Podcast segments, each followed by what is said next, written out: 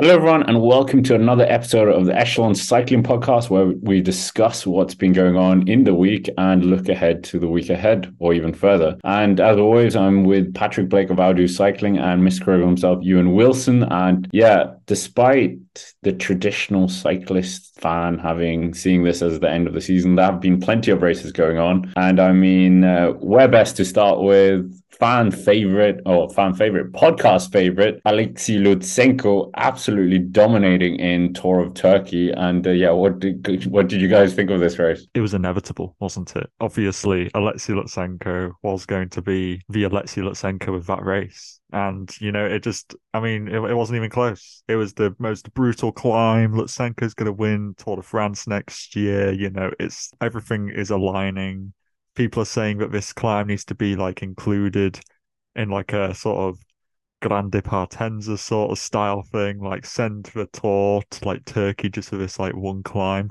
Sorry, Turkey. Oh, I'll, I'll get it get it correct. And and also didn't Tejada of Astana also finish in third place? So Astana coming good at the end of the year. Obviously looking to keep that momentum going with Cav into next year. So it's all good in the Astana camp at the moment, isn't it? Yeah, it's also quite cool to see uh, Ben Zwiehoff finish in second place as well. The former mountain biker who moved over to Bora Hansgrohe a couple of years back, rode the Giro last year in that winning team with Jai Hindley. Almost forgot his name there for a second, but he finished second overall, which is cool to see. Also, Monegasque rider Victor Langellotti uh, took a stage win, which is uh, very, very impressive indeed for a rider from a very, very small country, well, very small principality. But I mean, the sprints very Jasper Philipsen heavy, but uh, I mean, he's now surpassed Tadej Pogacar with the most wins this season, and he probably will not get caught unless someone absolutely dominates the. Hmm, let me let me have a look here. The Vuelta Ciclista Internacional de Guatemala next week. Does a Miguel Angel Lopez? Oh, Miguel, yes. Miguel Angel Lopez might have, have the most wins. Very true. I think victories. TT yeah, yeah he stepped up a level. Speaking of which, I know they're not the same. Nairo Quintana's got r- transfer rumors about him at the moment. Has it? Jayco AlUla apparently linked to Quintana. Bahrain victorious as well, I heard. But anyway, I mean... some kind of what Middle Eastern connection to their team is interested in Nairo Quintana with like the Alula Bahrain thing. Interesting. But I mean, you're jumping the gun here. That's transfer corners. We'll get to that. Oops. But Nico Denz also took a victory. We kind of missed him out for a rider or signing of the week last week, and I think that was quite bad considering yeah. two Giro stage wins. So Alexei Lutsenko, just remarkable win, and yeah, I mean, at some point he'll uh, message us. I guess he's probably going to be right of the week from someone. But yeah, then we come to the final World Tour race in China, and the headlines weren't necessarily the race itself something, yeah, involving Intermarché and giving them an absolute PR nightmare. Yes, if you haven't seen, there was a um, bad Instagram story posted by Herbert Thijssen, the Belgian sprinter, of his teammate Mads Mihkels, who's just 20 years of age from Estonia, uh, pulling a racist gesture on his story. It, it was a joke, uh, but it didn't go down very well, rightly so. It didn't go down very well and um, the story was then taken down, but the damage was done. Mads Mihkels was kicked out of the race, and Intermarché, to their to their positive, released a well, they, they released a really really good uh, statement online of what the riders had done wrong and how they were going to uh, how they're going to to move forward with this incident. So fair play to Intermarché for that, but yeah, really a low blow from Herbert Thijssen and from Mads Mihkels. Um, you know, you come to a new country and you think like, okay, respect people at least, and uh, they go straight in with the racist uh, gesture. Not cool, guys. It's like we, we were so close to the end of the season as well. Like we were we were on the verge of just, you know, everyone putting it to bed and like that happens. It's like, oh yeah. It was a it, it was a bit of a daft thing to do, to be honest with you. And uh, well, hopefully they, they won't do it again. Basically, let's just let's put it that way. But like, did they not think it was wrong? That's what like first yeah, was like, like. Did they not realize it was like? Did did Maddie's not think that's a bit sketchy? And did Gerben Thijssens then think, oh, maybe I shouldn't post this? Yeah, there's one thing doing it in private. I mean, you shouldn't do it in private anyway, but there's one thing doing it publicly. Yeah. Like... Yeah, but But like you say, Intermarché dealt with it very professionally. So Mm. hats off to them for clamping down on that immediately. That was really good. How about not being racist in your private or in the public? That would be quite nice, no? I mean, Oh, yes, yeah, Imagine. but, but doing it on an Instagram story as a professional athlete. Yeah, Come on, Hedman, Hedman, you're in my bad books now. But yeah, I mean, one thing, if you were watching some of the threads on the Twitter, there was a lot of Chinese people going absolutely angry at this as well because uh, they were saying like, yeah, you come to our country, you're damaging this, you're not thinking of potential sponsorships and all this. And I mean, China is a huge market for sports as well. So this is the kind of thing that could screw it up for cycling at all completely, which I think is quite bad. And uh, it's it's not really one of the big sports in China at all. no, it's not really, but hopefully it does grow in the future. They've got a big, like I said, they've got a big market for it. And, you know, I've watched plenty of videos recently about cycling in China and the crit scene and how there's like, they have like massive prize money pools for lots of crits and stuff. So obviously they've got the they've got an interest there, a grounding to build upon. So yes, I guess pros coming in and insulting them culturally is not the most enticing thing for people to then say, I am going to go do this sport. And people like, do you mean the sport where some of the people who were doing it were kind of racist towards us? And they were like, yeah, actually, maybe you're right. Maybe I should just do another sport instead. Yeah, it's not the greatest image, is it? I'm not sure if there'll be any long term repercussions of it. i I think that we'll probably hope that it's just kind of swept under the uh, cyclocross rug that's slowly kind of way wafting over us. In fact, Waterloo, the first cyclocross kind of like race of the World Cup, is is going to be live today. Not whilst we're recording. It's going to be like an hour afterwards, but that'll be quite cool. It's it's not just like a cultural thing; it's like an ethnic thing. And like really, like it's like we like backtracked to a point where like we're really like making fun of people's ethnicity. Like that's just you know, it's just wrong. They should know this. So not the best look. We'll see what happens to them in the future. I mean, we've seen plenty of scan not I mean scandals. Yeah, Antonio Tiberi killed a cat, and he's still still on the world tour level. We've had a number of sort of questionable things happen over the past couple of years, and we just seem to be able to move past it somehow. So, as much as they should be punished and so forth, and they have like get a stern talking to, they, we probably will forget about this in a couple months' time. But I guess for. Magnus Mihkels, he's young, so I guess this is like his like arrival onto the scene. He had a really good Paris Roubaix, but this this this is how he's going to be remembered instead of uh, instead of his actual like racing results. A bit like Antonio Tiberi, how he's now and will be known as the guy who killed the cat instead of being like top thirty in Lombardia, whatever. But wasn't this similar to Quinn Simmons as well? Who, well, that was on Twitter. It wasn't really in. Yeah, I don't think it was as bad, if I recall. I don't know. No, I don't think the. I mean, the Quinn Simmons one. I think. I mean, I'm not justifying it, but I think there was less power with that one. I mean, this one it's like two people involved. It ran through a lot of like Hedeba and then Mattis both talking about it, thinking it's funny, putting it online, and mocking like ethnicity instead of. I mean, Quinn Simmons to some extent used used an emoji of like a non-white character talking about Trump, which isn't a great look. But I think a political view is different to a different to full blown racism. Oof. Oof. Comments debate. I'm sure the comment section is going to love this. The oppression but- Olympics. Let's go. Let's go. But I mean, there is, there was a race. There is a race. It's not finished yet. The four stages have been done since, uh, well, finished since we started recording. Started with Viviani taking his first World Tour victory for the first time in five years, four years. So, yeah, track star Viviani. I mean, when was the last time? I mean, what, what was his last World Tour victory? Was it when he was at Quick Step, like 2019 at the Tour, something like that? I can't remember. I know he won a stage of a Tour. I, He was at I just looked it up. His last World Tour win was Ride London in 2020, uh, 2019, rather. was it Oh, remember that race? Oh, sad times. back when Great Britain had a World Tour event? Wow, imagine that. That's that. I mean, that's a throwback. I, I was I was And Conti to be honest. teams. Yeah. Oh no, we're going down a British cycling avenue again. Oh god. Uh, nevertheless, uh, Jonathan Milan in his last stage race with Bahrain, taking stage two. Olav Kooij as well winning, and then Milan Vader that we spoke about. Yeah, it's cool to see Vader take that one. Cause not gonna lie, there was a lot of hype on Vader because he is a Dutch guy who came from mountain biking, and we thought he was the next coming of uh, of Mathieu van der Poel. But he's actually got he's he's got a world tour win now. It's a pretty big deal. Second place was Remy Rochas as well for Cofidis. So cool to see them get some good results at this level of race. I know it doesn't feel like a world tour race, but it is still a world tour victory. And Vader now leads the GC by six seconds to Rochas. Oh god. Oh, I've just realised something. If Vader wins, that's going to be yet another Jumbo Visma like GC victory at a World Tour level for the year. Just when I thought it was over, at least it's somebody different. At least I can like be like, at least it is somebody else. And this could be crucial for the World Tour points battle. I mean, the maths, there's only 1,000 points between them.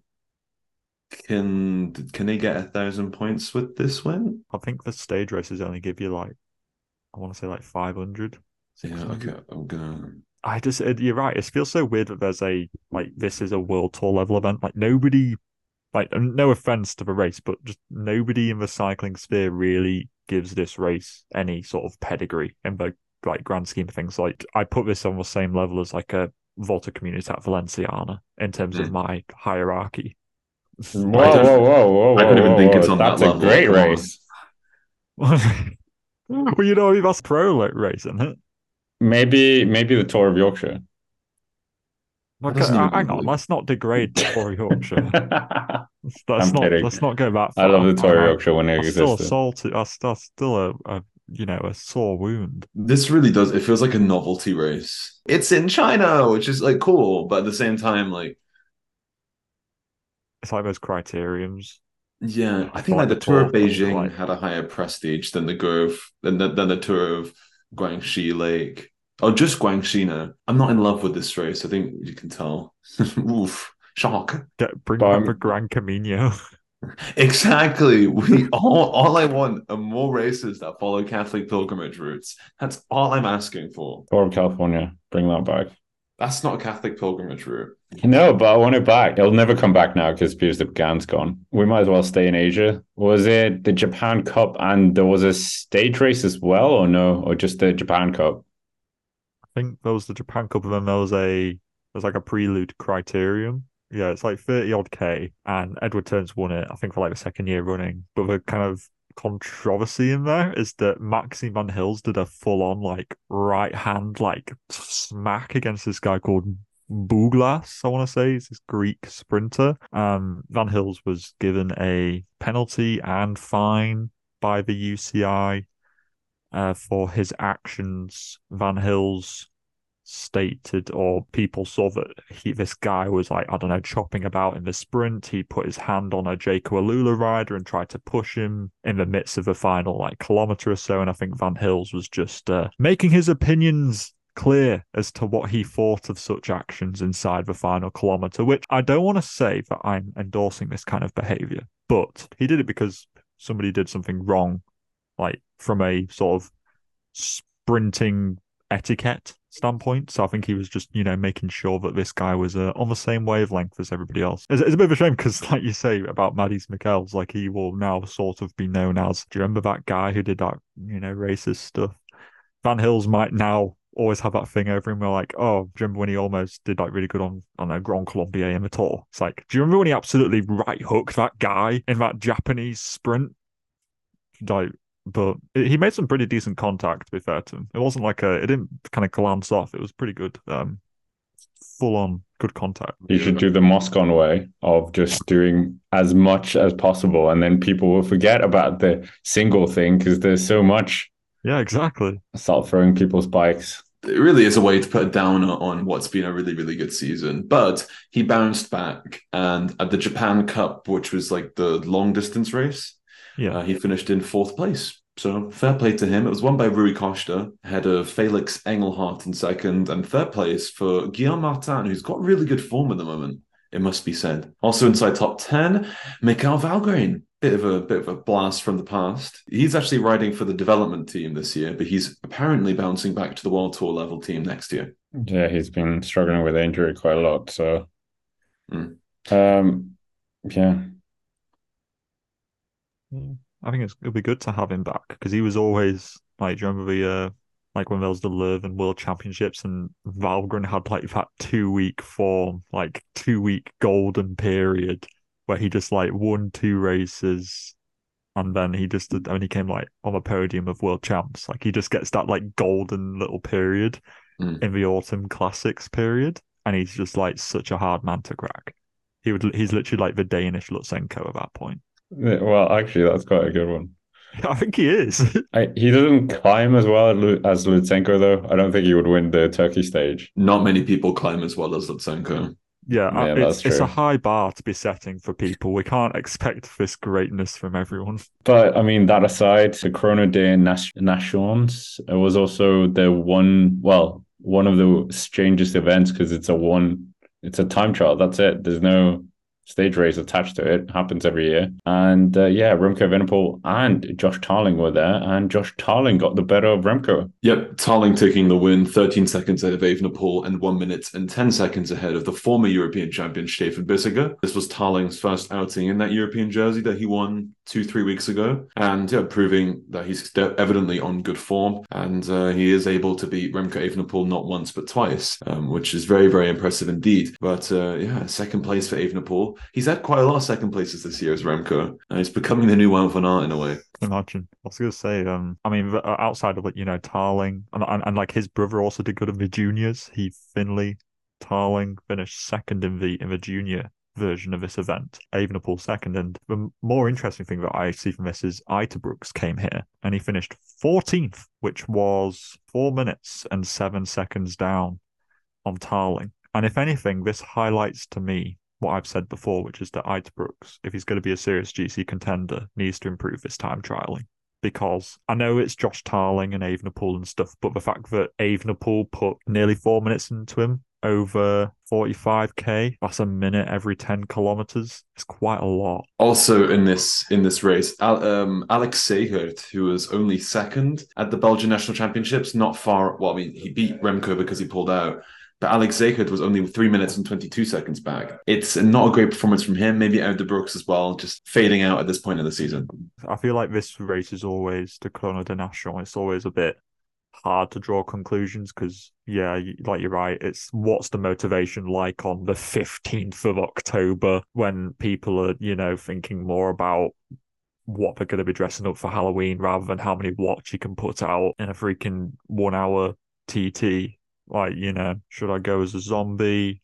Should I go as Postman Pat? Should I try and put out 350 watts for an hour? You know, it's it's down there on my priority list, to be honest with you. So maybe Uijtdebroeks is just thinking about trick or treating. I was just about to say, given that he's like thirteen years old, He out is. Brooks is definitely definitely in the age bracket for trick or treating. Him and Segaert probably are going to go trick or treating together. Is Oh, Do the Belgians give each other trick or treating? Yeah, is do, it just regular do they sweets? care? Yeah, About Well, Halloween, yeah. Do they? Belgians in the comments section. yeah, there we go. Do you do trick or treating? And if so, what do you give each other? Because I just imagine it's just like pal sauces just going around to each other, just sachets of like curry ketchup. you go with like uh like a a pack of fries from the friture, and you go around and you get like little dashes of sauce to put in Yeah. your put in your fries. And if if one of the houses is feeling really generous, they'll put out like a sausage or a Yeah. burger. I know that's Yeah. a cultural Like a thing in like sugar waffle or something like that. They put something out there. Well, That's- Tarling, let's focus on him, the winner. Where does this kind of rank in terms of his European championships?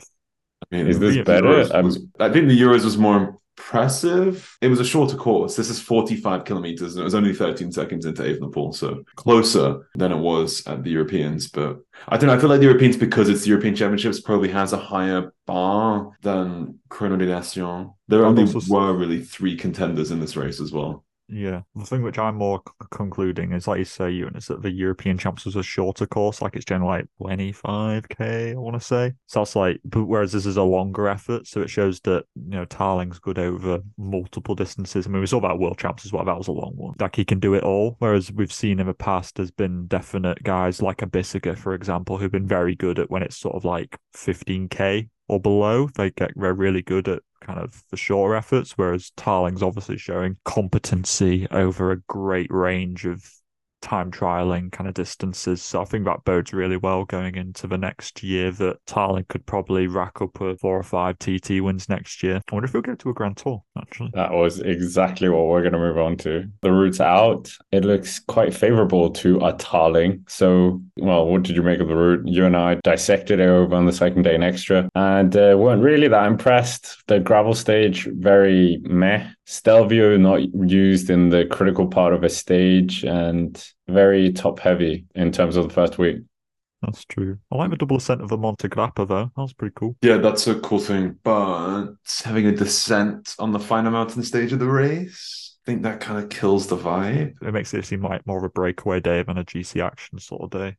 Yeah. And then And as also well, sketchy. we- yeah, and we have it's a hilly stage the day before, flat stage before that. It's just going to feel like we're just waiting on this Monte Grappa stage, and it probably might it might not even deliver. To be honest, I don't. I just feel like the route isn't very inspiring. I'm not like super hyped, and I love the Giro. It's my favorite Grand Tour, but the Grand. I think the first week will be re- really interesting. Apart from that, I think it loses momentum in the parcours. To be honest, Right, speaking of Tarling, would you send him here? If you consider that Evenepoel is more than likely going to the tour, that, that means his biggest competitor to taking a debut Grand Tour victory is likely his own teammate Filippo Ganna, and Ganna might very well get sent to the tour. We don't really know. I think that Tarling could honestly get, a- get a Grand Tour victory next year. but for these two guys, they both have the Olympic Games on their mind. Mm, um, next summer, particularly Pippo Ganna. When Pippo did the Olympics in 2021 in that COVID Tokyo Olympic Games, he did the Giro, didn't do the Tour de France.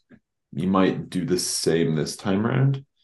And he didn't do the that's Tour de. France this year, and he- then he went to the World Championships just after the Tour de France. Maybe that plays into it as well. But it is easier because this time the Olympics is in the same country. It's not in a different continent.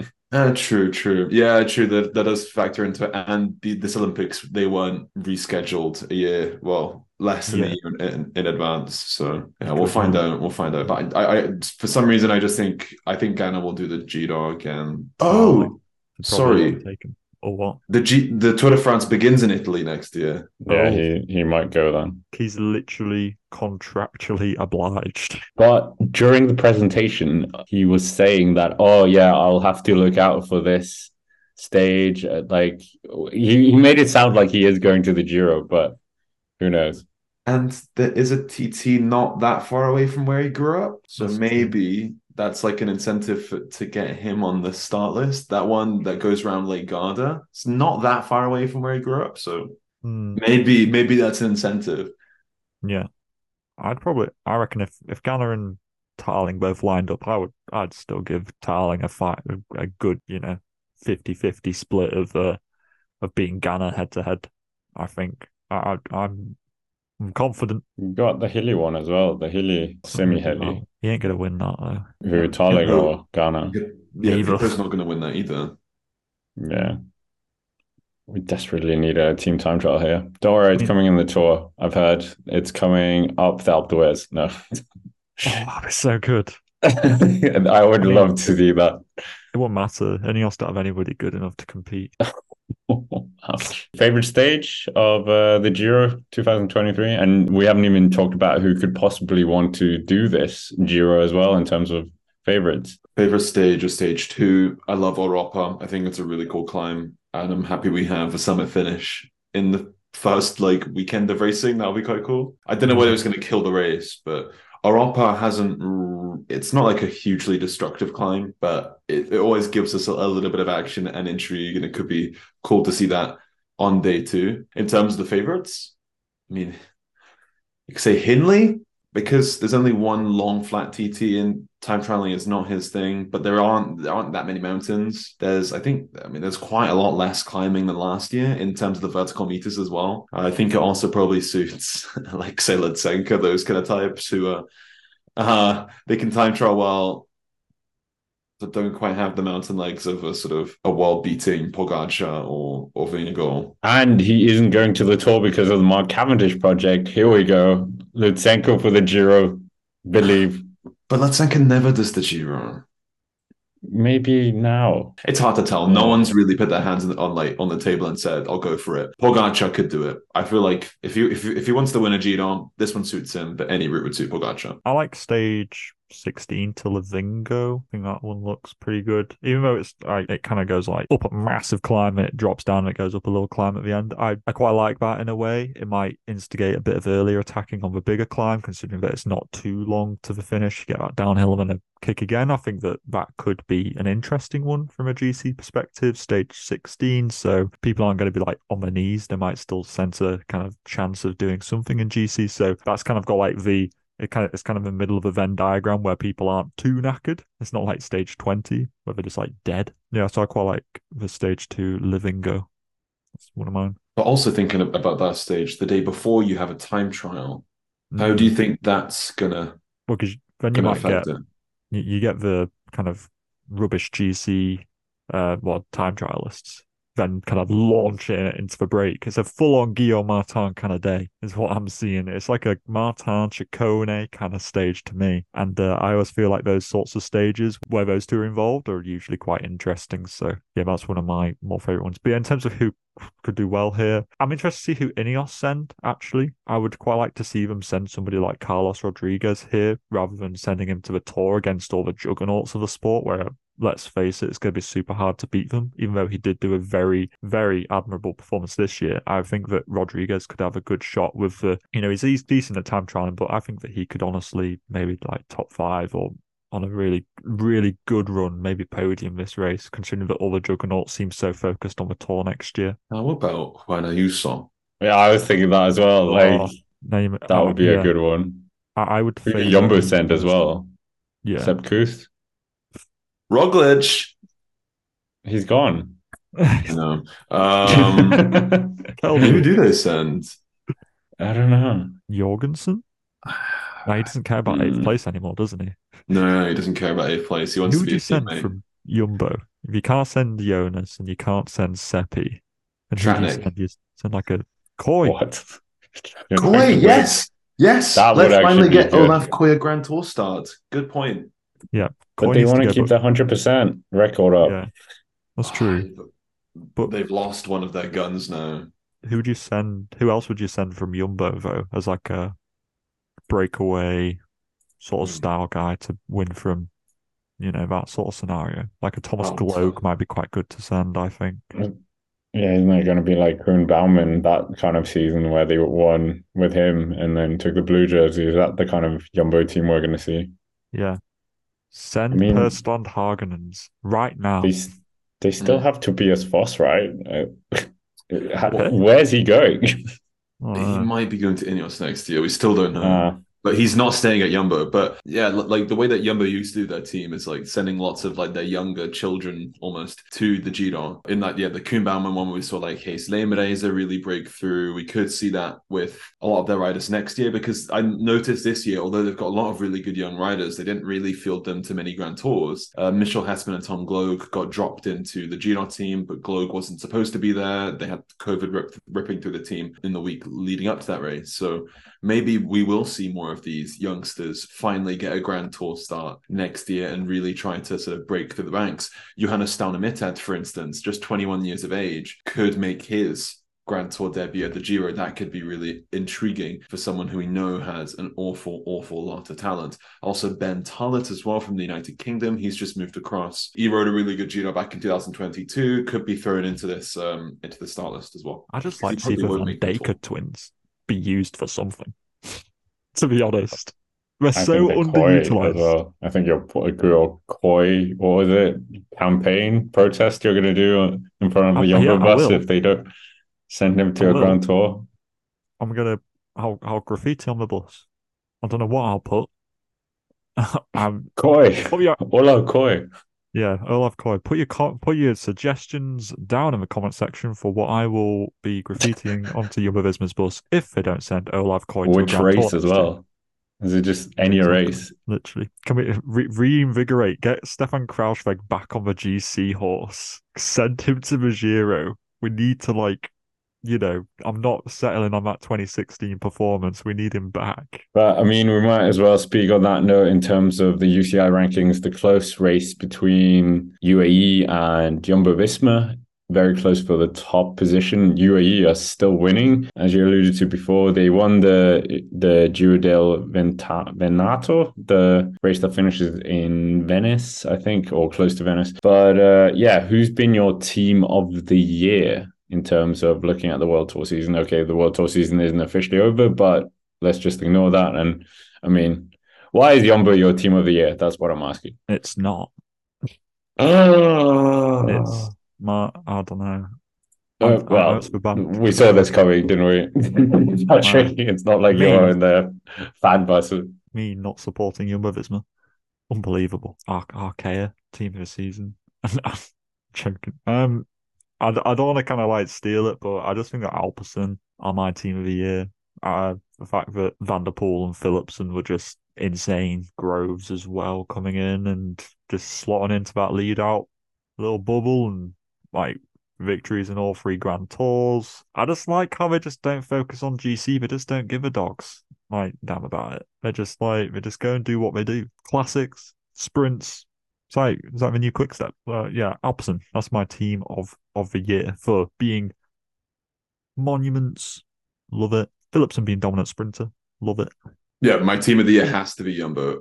They filled out a Grand Tour podium they won three Grand Tours. If you told me 12 months ago Sepp would win a Grand Tour this year, I wouldn't have believed you. They did it. They've also won so many other, other things. They're the European champions. They're all these different achievements.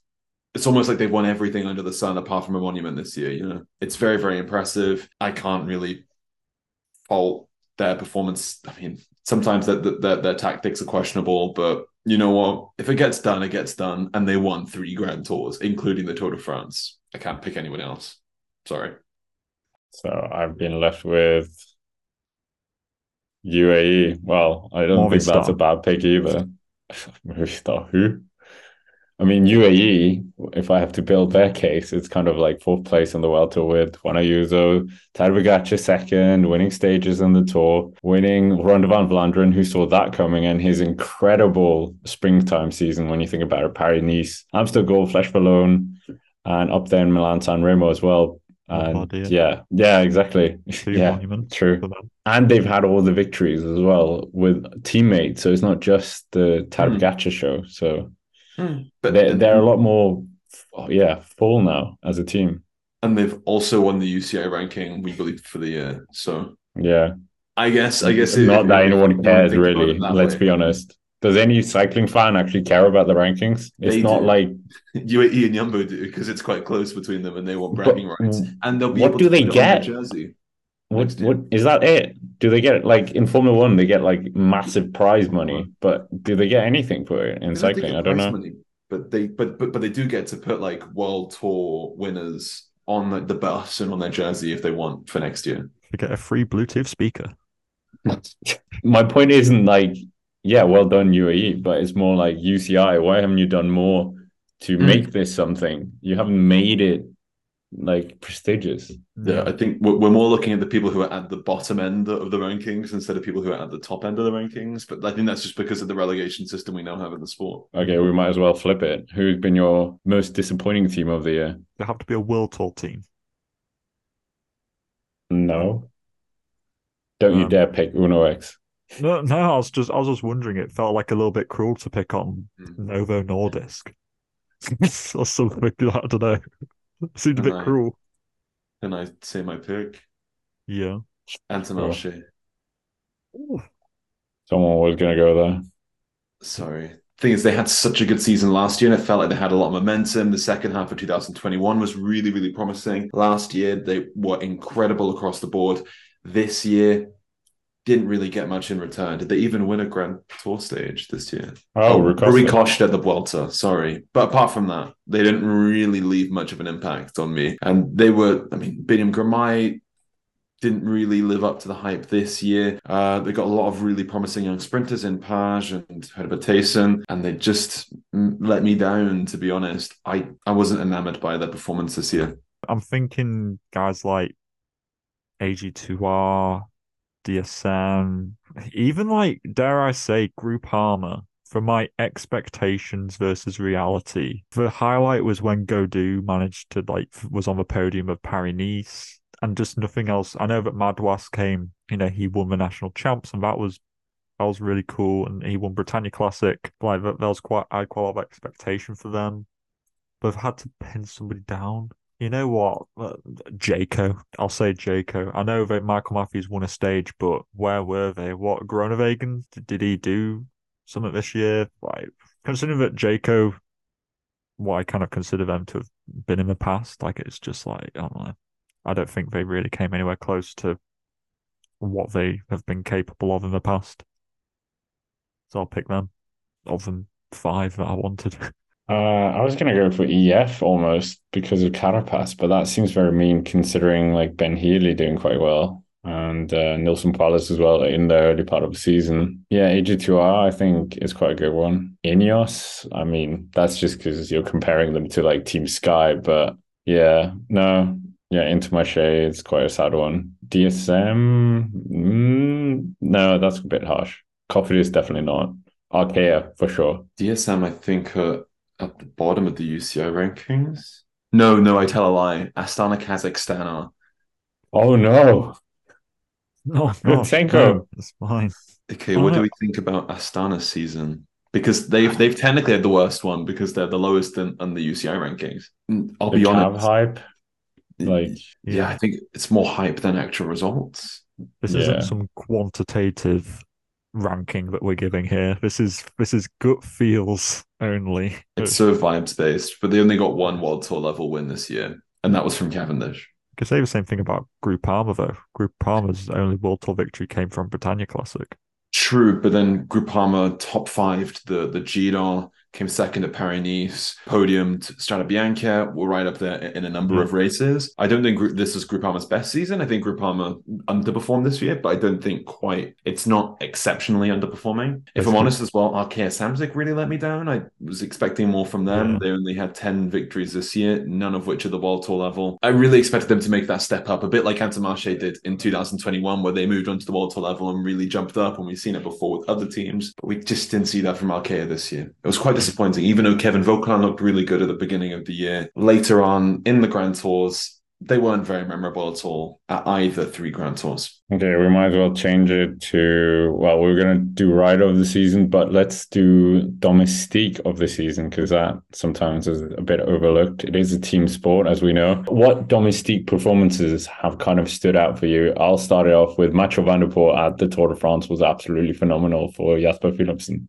I think I've got a good one. Mine is Skjelmose Jensen. Do you remember the tour, the amount of times he was towing Ciccone's ass up those climbs to get those KOM points and World Championships? He was like the the MVP teammate for Mads Pedersen in that race. Like he was holding that race together for those few laps before Van der Poel decided to do Van der Poel things. And like he was uh, almost instrumental to keeping that race together. And therefore, I know Pedersen didn't podium that race, but Pedersen did a very good showing, and I don't think it would have been as easy to do that if it wasn't for Skjelmose. And I'm probably forgetting other things that he did, but I, I think that Skjelmose was an underrated teammate from this year. I mean, Sepp Kuss is the open door, but he's now a Grand Tour lead, uh, Grand Tour winner. Does that make him a domestique anymore? Uh, Adam Yates as well, brilliant Tour de France. Also was super useful in Lombardy and other races as well for for Teddy Pogacar this year. Don't know whether it's just too Tour de France focused. Uh, elsewhere, Attila Valter really stood out to me. I know he had a dodgy Strada Bianca, but for me, I think Valter really, really stood out as someone who was willing to help his teammates and be there when he needs to be there. And to be honest. I'd like to see him at the Tour de France next year. I mean, Sepp Kuss, it has to be almost like you said. I know you and you said he's now a Grand Tour winner, but what he did at the Giro for Roglic on stage 16 was race winning, race saving for sure. Mm. And also the- the other pulls he did at the Tour de France as well. He was sitting inside top 10 in GC then before he crashed. He was really, really strong at, at the Tour de France, to be honest. We can say Sepp Kuss is a domestique. He's back to that. He's back to that status. That is his bread and butter after all. Well, Poels was pretty good as well. It's easy to forget those last few, that last week of the Vuelta. He was, I know Landa didn't end up coming on the podium, but he did a very good performance. I think Wout Poels, you know, was uh, again perhaps one who goes under the radar. I know it was quite focused on that Vuelta, but he must have done stuff in the tour as well, where he was helping out Bill and stuff. So just another name in the ring. It is such a hard one because sometimes it's like some of the work isn't even televised. Tim Declercq, those kind of guys. But yeah, we might as well finish this little segment with best rider of the year. And I, well, I guess we know who Ewan's picking, but uh, I mean, Patrick, who are you picking? Uh, I'm going to pick Jasper Philipsen as my rider of the year. I think Philipsen has hands down been the best sprinter. I don't think anybody can really disagree with that. And in fact, he's like he is the most winningest rider. 19 victories this year, a green jersey, you know, run for the ages where he was just massively dominant, plus his Roubaix podium as well, where he finished in second place. I think that Philipsen, in in my opinion, from where he was uh, like end of last year versus where he's finished this year, I think it was like a, a huge improvement in my opinion. Maybe it's just things finally aligned, but I think Philipsen had a fantastic year, and I really hope that he. I hope he does equally as well, and I hope somebody else steps up to compete against him because otherwise it's going to be a runaway victory again. I'm picking Tadej Pogacar. Oh, shock! Hold the presses. Who saw that coming? Okay. Um, he won two monuments, second place at the Tour de France, Paris-Nice win, Flèche Wallonne, Amstel Gold, a number of big wins under his belt, a World Championship medal. Yeah. In terms of getting the monuments as well as getting the Grand Tour results, I think that perfect balance makes Tadej Pogacar undoubtedly my rider of the year. But there is one big rider still left on the table. What, Jonas Vingegaard? I'm, I'm thinking of the world champion. Yeah, I know, but uh, am I picking Jonas? Am I picking what? Mathieu van der Poel? Not even a world champion, double world champion as well. Mm, or Pidcock even. do that much. Excuse me. Dauphiné, Basque Country. Dauphiné, Basque Country Tour. It's only. Gran Camino. That. Oh, that's the most important one. Let's be real. But yeah, I will pick Mathieu van because yeah, winning Paris winning Milan San Remo, winning the World Championships and being a absolutely incredible teammate for for Jasper Philipsen. I think that is incredible, but it could have been Jonas Vingegaard as well. No one entertaining the idea of Remco? Nah. Not really. No. no Grand Tour podium. Yeah. That's Plus, true. Van Van der Poel was also cyclocross world champ. That's just like another. Yeah, exactly. Plus a podium at Flanders. Shall we move across to our very brief transfers? Sure. Let's do it. Well, uh, a couple transfers announced this week. Caleb Ewan is leaving Lotto Dstny. He's moving back across to Jayco AlUla, where he began his career. Also, Stanisław Aniołkowski is moving to Cofidis. He was on the Human Powered Health Squad uh, that sinking ship, we believe the men's team is folding at the end of this year. So he now has a World Tour contract, which is really good news. Uh, Filip Maciejuk, who you might remember from Ronde van Vlaanderen, causing a big, big crash. He's moving to Bora Hansgrohe next year from Bahrain Victorious. Interesting to see indeed. Also, Stan van Tricht is moving to Alpecin Deceuninck after a couple of years with Sudal Quickstep. I, for some reason, my mind went blank. Uh, and also to be fair, that's most of the big ones. I think we can, yeah, we can we can call it quits at that. But Caleb Ewan, I think, is, is quite a quite a big one this week. And also, uh, Dylan Groenewegen has extended his contract to Jayco AlUla. Rui Costa, did you mention him? Oh, yes. Sorry, Rui Costa. The, we were talking about him during Lombardia for not having a contract next year, but that has changed. He's now moving to EF in the new year, we believe, which will be exciting for him. The 37 year old who has reinvigorated his career this year, including this week with a win at the Japan, at the Japan Cup. I honestly think that EF, when you look at the transfers other teams have made, I think EFs are the coolest, hands down. Costa, Rootkin Gray, uh, Gray, um, Lukas Nerurkar, like Archie Ryan, Darren Rafferty. It's just a cool list of guys coming into EF, and yeah, I think you should. It gives more and more reason to support like EF as like a cool little. I don't know, but they've just seemed really good at developing talent. So, yeah, definitely watch out for EF next year. I think. Caleb Ewan going back to Jayco AlUla. that one I thought was really strange considering, okay, him leaving, we knew that was going to happen. But yeah, I didn't expect him to go where Dylan Groenewegen is. And then you've got Simon Yates, Eddie Dunbar. Like, where does he even fit into that team in terms of grand tours or whatever? I think it's this one's probably more of like an emotional transfer where he's moving back to a team he, he knows well. He's had success with them. We won a Grand Tour, what Grand Tour stages with them in the past. He's never won a Tour de France stage with them. Never got to ride a Tour de France when he was riding for this squad before. That we assume will change, but he's moving into a team that he knows well. A lot of the stuff will be the same as when he was here a couple of years back. And given how things ended at Lotto, at Lotto Dstny, with that messy breakup between the management staff and Caleb Ewan, he probably was like, you know, I'm just going to go somewhere I know people, and I know they're not going to treat me that way. And for, for that reason, I think this move does make sense. I think this is more of a sort of emotional move than the performance one, because I mean, yeah, Groenewegen is here. Um, I would say Groenewegen is probably better than Caleb Ewan. Do you agree? Yeah, I guess, I guess I do. And also, it's kind of like yeah, and then like there's Matthews in there as well. It's just kind of like a big, you know, was kind of back to square one where they were both on the same team before, and or like it just doesn't work when Matthews and like another big sprinter's there. It's just like doesn't quite make sense. But at the same time, I think that it's one of the more logical ones, like transfers. I just I, I do like I just associate Caleb Ewan with just like that that outfit. I never felt like it clicked with Lotto Sudal, now Dstny. And yeah, I think I'm, I'm looking forward to seeing what Caleb did. I'm actually, I kind of want to see him back at like Tour Down Under, just hopefully just kind of ripping up some sprints there. That's kind of what I always associate Caleb Ewan with, was that kind of like hunched over the handlebars, young gun sprinter coming up when he was like 22 and he was like the last sort of like massive hot property sprinter. So I really hope there's sort of a return to the the golden days of Caleb Ewan over with, with his return to Jayco AlUla, what was Mitchelton, Scott, Orica, Green Edge, yada yada yada. But uh, coming to rider of the week, and I mean the question is who's going to be picking Alexei Lutsenko? I'll, I'll I might kick it on to one of you. I'll go with uh who will I go with? I will go with another main man of our channel, Marc Hirschi very good at both of the sort of Veneto races. And uh, yeah, hopefully, you had an interesting stat. I think what was it? Every race that he's done since September or something, he's his lowest finishing is 26 or something like that. So consistent Hirschi. Hopefully, we see him back in 2021 Hirschi form moving into next year and rightfully claiming his position as king of the Ardennes once more.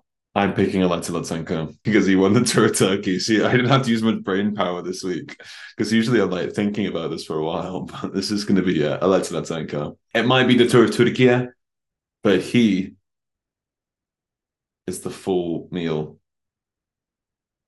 I don't know where I was going. What? Scott, who's your rider of the week? Uh, I'll keep it easy and say Jasper Philipsen. Is that hmm, did Lee didn't do anything? No. Okay, Jasper Philipsen. So uh, yeah, on that interesting finish. Yeah. That's it for our 38th episode. Make sure to check us out over on Spotify as well. Do help us by giving us a five star review. And uh, if you haven't already, make sure to comment down below what you thought of anything we discussed and hit the like button, subscribe to the channel here on the Echelon Cycling Podcast. And we will see you next week.